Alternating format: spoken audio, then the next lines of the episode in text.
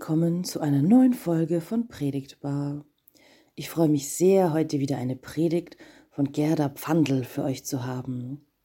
Diese Predigt ist eine ganz besondere Predigt.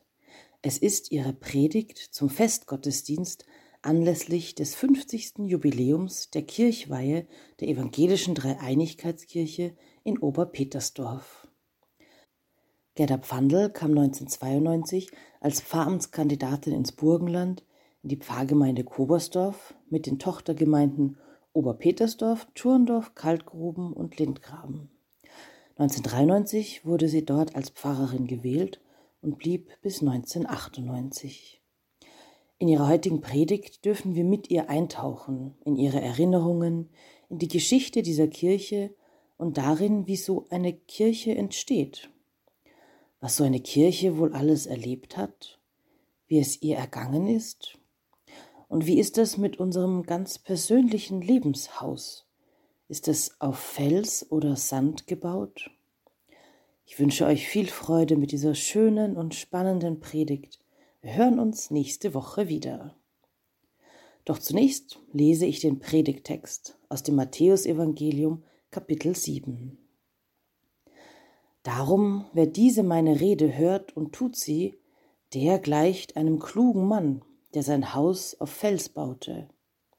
Als nun ein Platzregen fiel und die Wasser kamen und die Winde wehten und stießen an das Haus, fiel es doch nicht ein, denn es war auf Fels gegründet.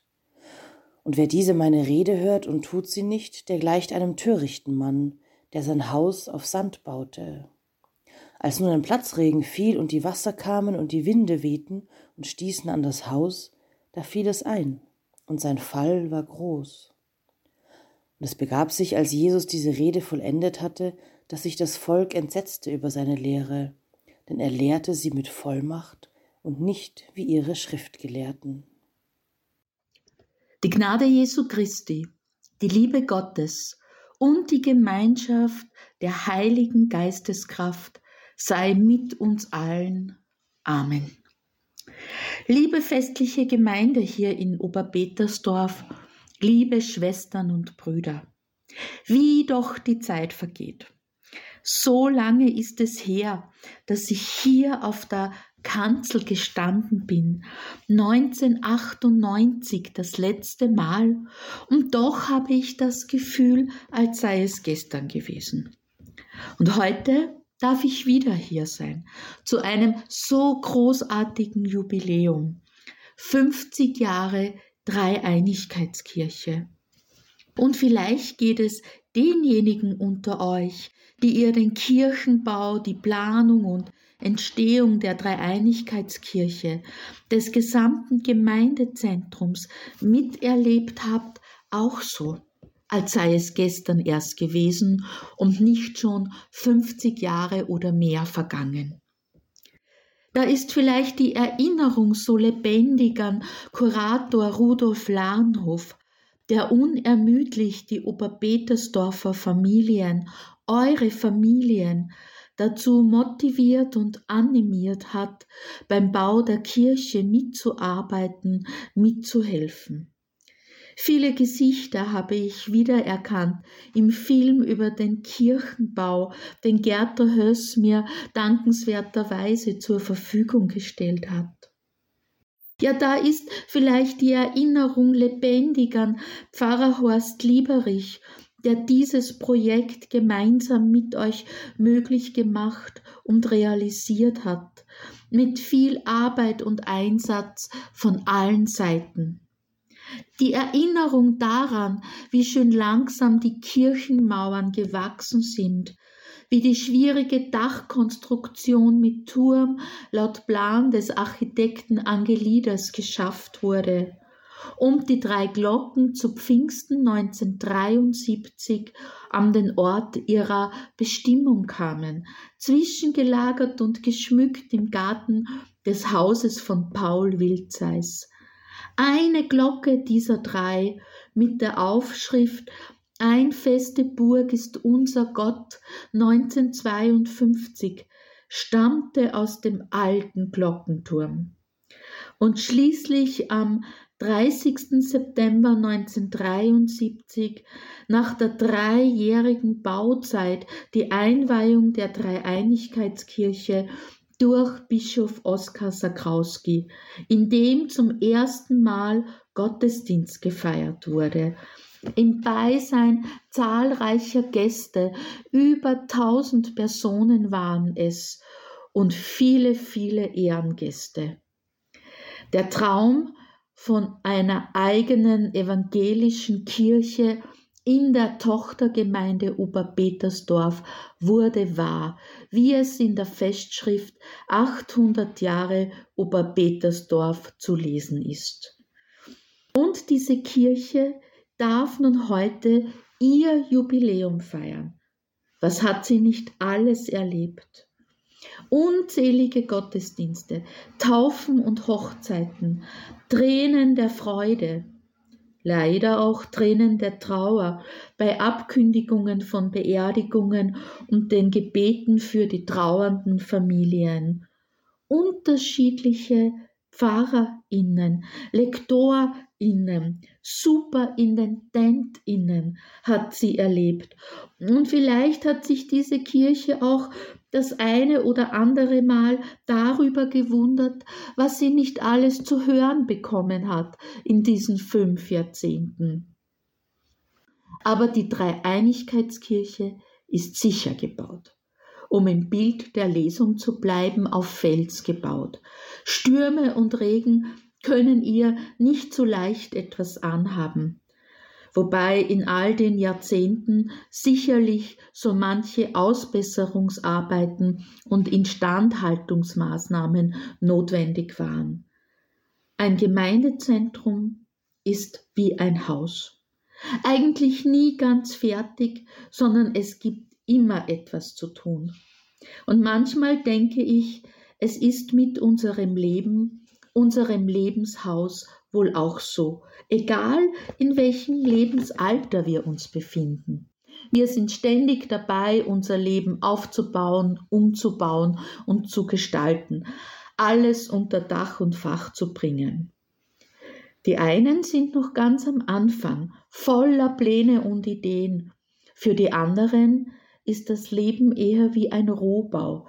Die Struktur ist schon erkennbar, aber die Innenausstattung und die Details fehlen noch. Und wieder andere wohnen schon lange, lange im Haus ihres Lebens. Im Prinzip ist es fertig und eingerichtet, man muss nur ab und zu etwas ausbessern, ein wenig modernisieren. Aber was ist, wenn plötzlich ein Unwetter über dieses Haus hereinbricht und es einzustürzen droht? Was ist, wenn uns das Wasser bis zum Hals steht, wenn eine Krise kommt? Für viele ist die persönliche Krise schon da. Finanzielle Sicherheiten, die fehlen, Teuerungen, Inflation, Heizkosten, die kaum mehr bewältigbar sind, Kinder, die hungrig in die Schule geschickt werden müssen. Die jüngste Empfehlung des Bundeskanzlers kommt da wenig hilfreich daher eher alltagsfremd und zynisch. Oder wenn eine Corona-Erkrankung oder eine andere Krankheit ihre Spuren hinterlassen hat und immer noch hinterlässt. Ja, dann kommt es darauf an, ob bei Erschütterung oder Wettersturz unser bisheriger Lebensentwurf wie ein Kartenhaus in sich zusammenfällt oder gehalten wird. Dann zeigt sich, ob wir auf Fels oder auf Sand gebaut haben. Denn gerade in Zeiten des Umbruchs, in denen wir nicht genau wissen, wo die Entwicklung hingeht, fragt man nach dem Verlässlichen, braucht man Herkunft und feste Orte. Es braucht auch Beheimatungen, verlässliche Fundamente, auf die wir uns gründen. Unser Leben ist wie ein Haus damit es Bestand hat, muss die Architektur stimmen, muss das Fundament tragfähig sein. Darum geht es im Gleichnis Jesu vom Hausbau. Auch unsere evangelische Kirche ist im Umbruch, baut um, muss umbauen. Menschen verlassen die Kirche. Vieles wird sich ändern. Pfarrgemeindegrenzen in ganz Österreich werden sich aufgrund von Zusammenlegungen verändern. Die Gemeinden, die Gemeinschaft wird sich neu finden müssen. Das ist oft ein schmerzlicher Prozess. Gewohntes hinter sich zu lassen und ins ungewisse Neue zu gehen. Mit dem richtigen Fundament ist es aber zu bewältigen.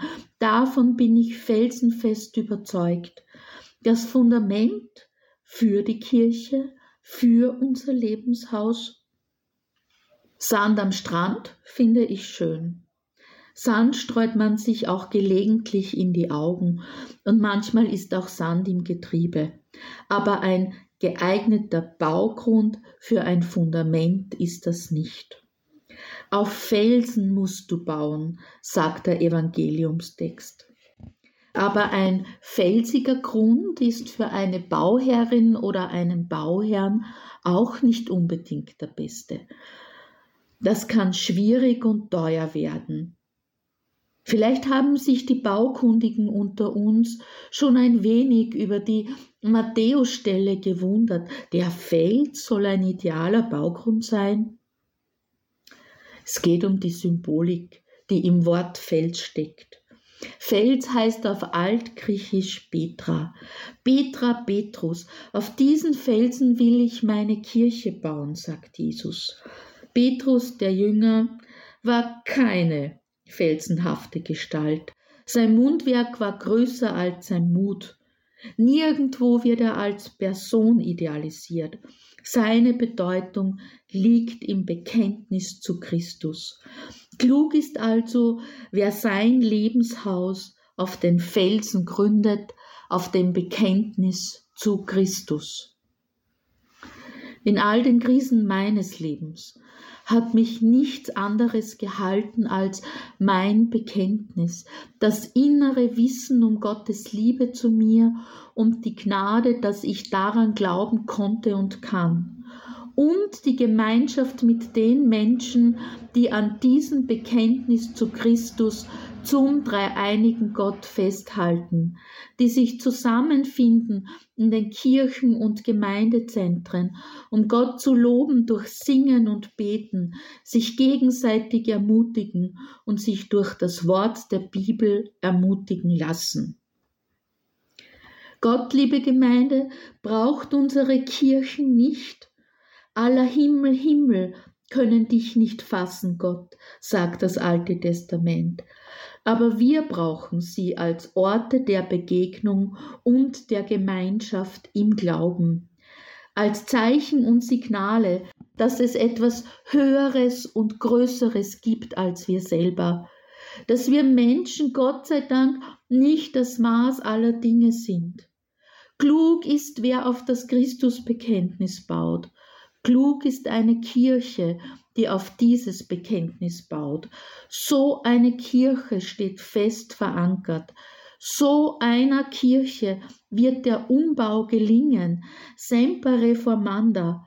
Aus so einer Kirche kann Neues und Gutes werden.